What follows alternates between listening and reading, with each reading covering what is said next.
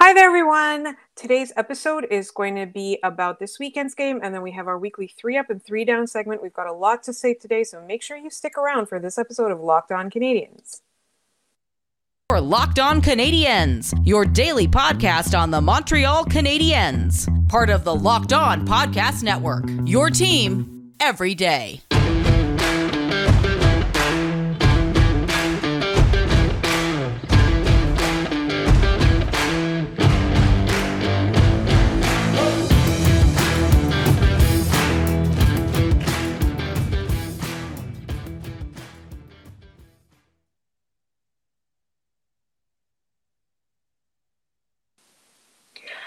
Everyone, and welcome to episode 581 of Locked On Canadiens. My name is Laura Saba, also known as the Active Stick.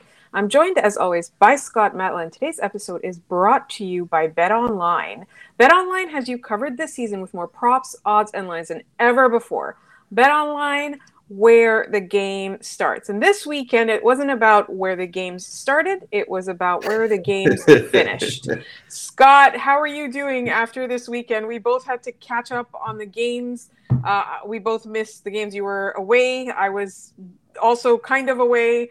Um, how are you doing after this weekend's games? I so being at a wedding when the Canadiens and Leafs are playing is a lot of trying to look at your phone when you're not doing wedding things and trying to not laugh hysterically at inopportune times.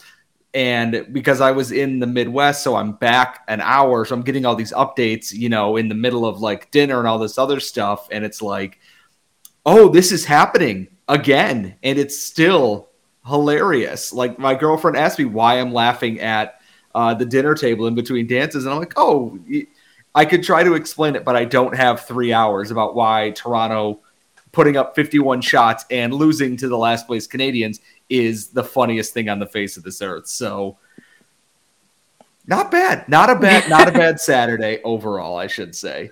So if I wanted to describe the Leafs in one sentence, it would be good team that finds increasingly hilarious ways to lose to the Montreal Canadiens. Now, whether you want to say they were a team that didn't deserve to be in the playoffs last year, or you want to say they're the bottom ranked team, either one works. Both of them beat the Toronto Maple Leafs. And I have to say something though, and I know this is probably not the experience of those of us who are too smart to be on the internet, but I am starting to dread the Montreal Canadiens and Leafs playing ever, ever since it was 3 1. Even before that, the discourse between the fan bases has been ridiculous. And I am sick of seeing both the Habs fans think that something wouldn't be a penalty if it was called on the Leafs and vice versa. I think that incompetence in officiating goes both ways. I don't think that the that the officials or the league prefer one over the other. I truly don't. I know people think that there's conspiracies and they want Toronto to win or they want the Habs to win and the Habs are story, but I don't think there's anything like that. I just truly believe that these are two hockey teams that are subject to the same flawed officiating and flawed league rules and for whatever reason, the fan bases just lose their minds. I do have to say, it's quite satisfying seeing Toronto Maple Leafs fans having paid a lot of money to be at the Bell Center right up against the glass to watch their team have 51 shots and be down and lose 4 2, not including a disallowed goal. So, really, the Canadiens had 18 shots and scored five goals on the Toronto Maple Leafs. Now, our friend Ian Boisvert of the Build podcast, subscribe to the Build guys. Uh, he said there's only one team in the league that finds a way to lose a game like that, and that is the Toronto Maple Leafs. Now, I do want to say I don't want to focus so much on the on the Leafs. What are the good things that you saw from the Habs against that Leafs game, where they only, admittedly, only put up 80, 18 shots against 51? But there was there were some bright spots, I would say. I think the biggest thing in that game is that Jake Allen should have been on somebody's buy list at the trade deadline. Uh, Jake Allen's been amazing since he's come back, win or lose. And I don't know how if you're a team like Edmonton or, quite frankly, Toronto, that you're not looking at that performance and going, oh, we might have screwed this up a little bit. And I think that's impressive. And then Paul Byron has remained really, really good since also coming back from injury. He's the perfect bottom six complement for this team here. And I, I'm really happy with seeing what they did there. It's like, it's just tough. Toronto's a machine of a team when they're all running. The only issue is they are a machine that is also very easily derailed, and confidence is is a hard thing to come by when you're a team that is I, I don't want to say haunted, but you're haunted by so many uh, past failures and other things that sorry you, you can't help but overthink it. You're out there hammering this Canadiens team with shots, and their goalie isn't breaking. And you look at everyone on that bench. You got you got to imagine they're going. It's just game six overtime all over again, where they had a 16 to two shot advantage and then they lost. Toronto, by all accounts, should have run Montreal out of that building. And we're going to touch on this when we talk about the Devils game in our next segment. But this Canadiens team is more bend, don't break than fall apart at the slightest inconvenience that it was earlier in the year. And I think that's the biggest thing going forward right now. Cole Caufield's amazing. Paul Byron's been great. David Savard had a really nice goal there. And you know what? Sometimes it's the unexpected contributions that help, especially in a season like this. You take goals wherever you can get them. Yeah, I do want to say that the the players that you expect to be good against the Leafs were good. Overall, as a team, they are struggling on defense mostly because they don't have a whole lot of defensemen really, and the people that they've got, you know, it was William Lagesson's first game, and then tonight it was Justin Barron's first game. Um, the, the d- defense doesn't really have an identity right now because a lot of them are coming back from injury after a long period out, right? And they lost obviously two of their important pillars in in, in on the on the defensive end, right? So like David Savard, hadn't played for weeks and weeks and weeks. He came back. Joel Edmondson hadn't played for the entire season up until a couple games ago, and he came back. So there's a little bit, and there's new guys being inserted into the lineup, being switched out. Corey Schueneman is up and down. They're trying out new people. I do think that there's definitely a disconnect there, but it's not one of those things where I feel like it's fatal. You know, I'm looking at this team and I'm like, this is a black hole and it's not going to be fixed. You know that the defense is going to look a little bit different next year. And you also know that there's going to be more time for the existing guys, the people who will start the year in Montreal, to have time to gel together and become a more cohesive unit. So I'm not super worried. But either way, I did think that uh, the the forwards were good, right? Nick, Nick Suzuki was fantastic. Uh, I thought Cole Caufield, obviously celebrating his goal in the face of a Leafs fan, that was wonderful. Um, and and and the no quit part, right? Like we keep talking about the no quit Canadiens. That is to me an ultimate highlight of the team. So I, I don't want to dwell too much about on the Leafs game because we're we are running out of time in this segment. We're gonna turn over to the New Jersey game, and then at the end of the show, that is our favorite segment of Monday. It is our three up and three down, and we've got a lot to say. I've got some opinions um, that are coming up. And that's all coming up in just one moment. But first, we want to remind you all about Built Bar, our favorite sponsor. We love them. They are a Built Bar that tastes just like a candy bar. They're delicious. They're very high in protein. They're very low in sugar. They're low in calorie if you care about that and they're all delicious. They're made with real chocolate. If you need energy, like I use them on weekdays as breakfast in the morning because I have a really hectic life and I don't want to go through the day without energy. Sometimes I'll use them as a midday pick me up. Uh, if I'm if I'm having a busy day running errands, running around, Scott will use them for hiking, and they're really just they're fantastic. They're so full of protein. They'll keep you full for a while. They'll give you the energy for your workouts, or you can have them after a workout. And like I said, they've got 18 delicious flavors, and every couple of days they're coming up with a fun new flavor and uh, and, and and and you'll find them all on the website. That's built.com and you can try them uh, for 15% off if you enter promo code locked15 once again go to built.com and enter promo code locked15 for 15% off your order Now we're going to turn our attention to the game against the New Jersey Devils. And that was an interesting game because it was bottom feeder team against bottom feeder team. And it looked very much like the Seattle Kraken game a few weeks ago and went almost just as long. Uh, but once again, the no quit Canadiens were at play. What kinds of things stood out to you, Scott, about that New Jersey game? I, am actually on natural stat trick in the background right now. So if anyone sees my eyes kind of scanning away from the camera, I'm looking at uh, just some time on ice and some uh, basic possession numbers. And it confirms what I saw is that Alexander Romanov played a lot tonight. He played a lot against Toronto. He was the leader in all situations ice time at 24 minutes. The next closest defenseman was at 22 and three quarters with David Savard, and behind him was Rem Pitlick and Nick Suzuki. And we're seeing Martin St. Louis kind of give some of these guys, you know, some runway. Justin Barron played almost 18 minutes tonight in his debut at in and started overtime. He got three overtime shifts, and that and we said it jokingly in in the Eyes on the Prize Slack is that Dominique Ducharme would have never. He would have started likely Chris Wideman and then maybe gone to Schueneman or Romanov. But like, it's a new thing, and I think that's the biggest thing is that he's giving guys, you know, runway to do what they can. Like Mike Hoffman, as frustrating as he is, led the team in you know Corsi for percentage tonight. He he's a maddening player because he's so talented but Martin St. Louis is giving people the ice time they deserve based on what they're doing out there.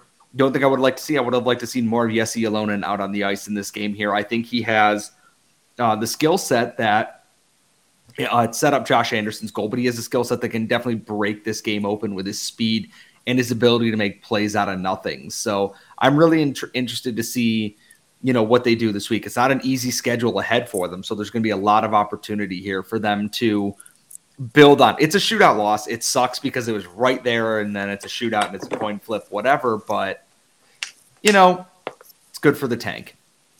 It is good for the tank, and so there are a couple of things that I did want to talk about, and we are going to obviously elaborate a little bit more in our three up and three down segment. I did like what Martin St. Louis did in that he wanted to give the new guy a try and see just what he can do, right? There's been a little bit of debate as to what he really brings. Is he more physical? Uh, is he more, can he move the puck? Can he contribute to the offense? Can he, you know, like eh, he's a highly touted prospect in the Avs organization. And then he's come over to Montreal for a player that is widely beloved or was widely beloved and was part of one of the biggest moments in Montreal. And he's got, you know, there's a lot of expectation when you give up a player that you know is really difficult to replace and you get somebody who, like Avs fans, are sorry to see go, but also they're so deep that he wasn't going to crack the lineup right now and it wasn't probably wasn't going to be the best for him so i like that martin St. Louis was like all right give it and let's see let's see how it is and you know as time went on it seemed like the coach had more confidence in the player and then that in turn gave the player a lot more confidence. I don't want to dwell too much on the negative because we are trying not to be one of those shows where we complain too much but i didn't think that mike hoffman had a great game. Uh, and this was even before that that you know that fake not fake celebration. He thought it was a goal. That's it's not the first time that happens to a player but i think in context of the game people didn't really like what he had how he had played up until that point. They didn't love it. And so for me, I personally think that he didn't have a great game and he didn't help himself all that much by with that gratuitous sort of not gratuitous um that I would say careless, maybe. Like it's unfortunate, sure, like because if it's in, it's great, you know. And, and, he, and is, he like redeems that game that he had, right? Yeah, and the thing about it is, I look at Mike Hoffman and I go, he he's this eye test versus what the numbers say kind of guy. We've talked about it a lot on the show. Is that how do you marry what that looks like they're doing out there and what is actually happening? And he had you know six individual scoring chances. The only one who had more was Cole Caufield, who had eight. Like he's doing what he's out there to do, but when the results aren't there for a player like Mike Hoffman, who is known for doing one thing, sco- yeah. it's so hard for fans to like eh, there's a microscope on it and i get it. I'm frustrated with mike hoffman a lot too because you can see that he is so insanely talented and he's good at what he does but when the puck isn't going in it stands out like a sore thumb. You know we can see the puck doesn't go in for Lehkonen, great but he also does x y and z. Same with nick suzuki or whoever happens with josh anderson. The puck's not going in and everybody immediately puts a target on your back he needs to be, I think, a little less selfish with the puck, and I think that would help a lot. There's something there. I don't know if that's going to be here beyond this season, but there's a player there that's useful, and Martin St. Louis is getting good results out of him. It's just something. It doesn't feel like a right fit, and you can tell he's getting frustrated. I think he expects more out of himself this season, and I'm not one to dump on a guy who's probably his hardest critic, but it's like, man you're getting paid a lot of money. I know by a GM who is no longer here. Find a way. No, you know how to make this work. You've been on enough teams, so I, am really curious to see if he comes out, you know, like a house of fire in the next one, or if he kind of, you know, sulks a little bit like that. Um, the numbers, uh, possession wise, are they're not great. Uh, the Canadiens didn't have a great game, especially late trying to clear their zones and everything. Um, I don't think they look as bad as some of these are, but it's definitely not their cleanest game. And like you said, they're coming off a back to back in an emotional game where they got beat up against Toronto a little bit and then it was just a slog. This game was not pretty at all. Overtime was great. The other three periods and everything were just it looked like two bad teams playing a hockey game in New Jersey tonight. Absolutely right. And so, one thing that I want to say, and I'm sure it's going to come up in our three up and three down, at least I'm planning to mention him, is Rem Pitlick. Um, obviously, he is shooting or he's scoring above average right now. His shooting percentages are kind of way up there. But I think that he's still being useful to the team in every possible way that he can under his ability, right? Like I have a hard time seeing him ever uh, back down, quit, anything like that. Like it truly feels to me like he is on all the time. He's on, he's dialed in, he's focused. When he makes a mistake, it was because he was trying to do something good. So I can't find fault with him really. And obviously, he ended up being the hero that tied the game, that pushed it into overtime. I, I'm very happy with him right now. But I do think that even when his game regresses, he's still going to be useful offensively. I, I find that he needs to be sheltered a little bit defensively. But I think, you know, at this this late in this season, we know that the team might look drastically different next season. So I don't think I want to worry about it too much, but I did want to mention another positive in that game. Uh, and Samuel Montembeault, a little bit inconsistent within the game, but overall, I thought he did a good job. There were some really good highlight reel saves. And I feel like this is kind of the case with with Montembeault is that there's a lot of highlight reel saves, and there's like one or two goals where you're like, how did you let that happen? You know basic like like i could have stopped that. I can't stop i can't skate so i can't be upright on my skates so i can't do it. But maybe scott you could have stopped that. Uh, i wouldn't go that far. I'm not a very good goalie anymore so um and so i think that's pretty much what i wanted to say about the game. And coming up in just one moment it's our monday segment three up and three down. We have some thoughts all right, Scott, just before we start with our three up and three down, I just want to say one thing. Uh, we've said it before on the show. I'm going to continue to say it. We have a zero tolerance policy on people being jerks to us. You're allowed to critique us in a way that is not uncomfortable, rude, mean, cruel, misogynistic. If you have an issue, you're welcome to express it in the comments, in the emails, on Twitter you have to be nice to us. I am not going to take any more people scrutinizing me for every moment of the show, looking for a mistake that I make or anything like that. Anybody who has any kind of misogynist takes on me, I'm not interested in hearing them, and you will not be allowed to comment on our show. You'll not. We'll, we'll just block you on the YouTube. We'll block you on the Twitter. We will block you from our emails. Zero tolerance. You get one strike and you're out. We have so many amazing listeners. Like 99% of people will give us show ideas. They'll ask us questions. They'll challenge us on our opinions. They will give us topic ideas. They'll ask for guests. We love that. They'll comment on the guests too. They'll say this was interesting. Bring this person back. We love that and you don't have to be praising us all the time. That's not what i'm asking for. It's not about compliments. If you enjoy the show we love hearing it. If you didn't enjoy a particular topic you can tell us that and you can say you know this topic didn't really interest me. And if a lot of people are interested in it we might revisit it. If not we won't. We like to cater to our listeners. But there is zero zero zero zero tolerance for you making us uncomfortable and also being creepy in my instagram. That as well. So I said this once. It's going to have to come up multiple times as more people start listening to the show. But I will block you. Scott will block you. We will ask you. We will make you go away. Um, and so if you want to comment, please feel free. For those of you who have positively and nicely critiqued me, I changed my mic today. I don't know if it's helping with the YouTube delay issue. Please let us know if it, if it improved anything. If not, I'm going to go back to my old mic and, and we'll, it's back to the drawing board. All right that actually is going to be one of my downs is people being jerks. Um, my next down is going to be the Habs Leafs matchup is not fun anymore. Yeah, my, part of me that goes along with this is there's a couple of things that I I am guilty of engaging in the the trolling and whatnot, and I need to be a better person than that. It's sometimes it's lighthearted fun, and then someone gets really mad that I called them a dork, and my mentions are a fire all night. So, uh, we're talking about the Leafs fans now, not the commenters. oh yeah, not no. calling commenters dorks. No, uh, none of our me. fans, none of our listeners are being called dorks. at least not at this point in time, anyway.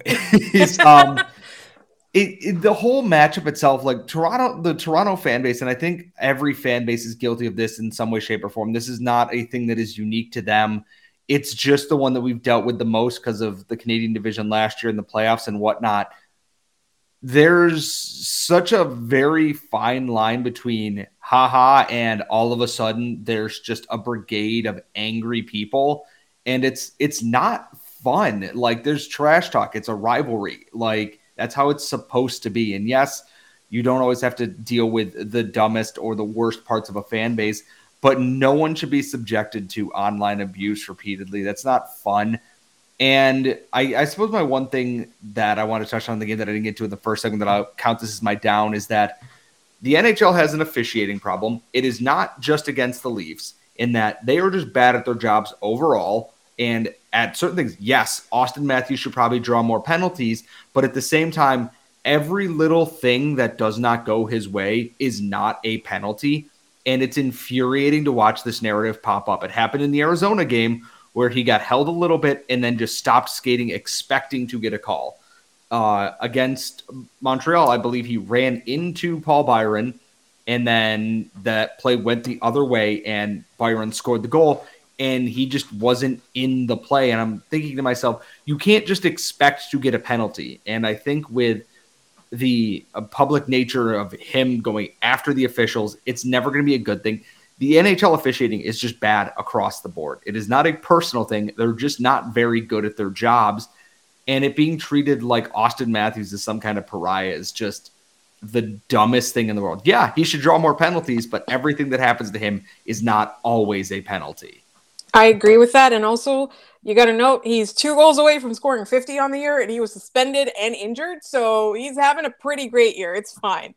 Um, and so I think that's that's another narrative, and and part of that Leafs Habs matchup as well is that people. It used to be fun because you used to be able to make fun of each other's teams, and now you say one thing that is completely innocuous and it blows up and people start harassing each other and it gets really really uncomfortable. So can everybody just calm down and have fun with this rivalry? Can everybody just allow a joke at the other team's expense without turning it into an international incident.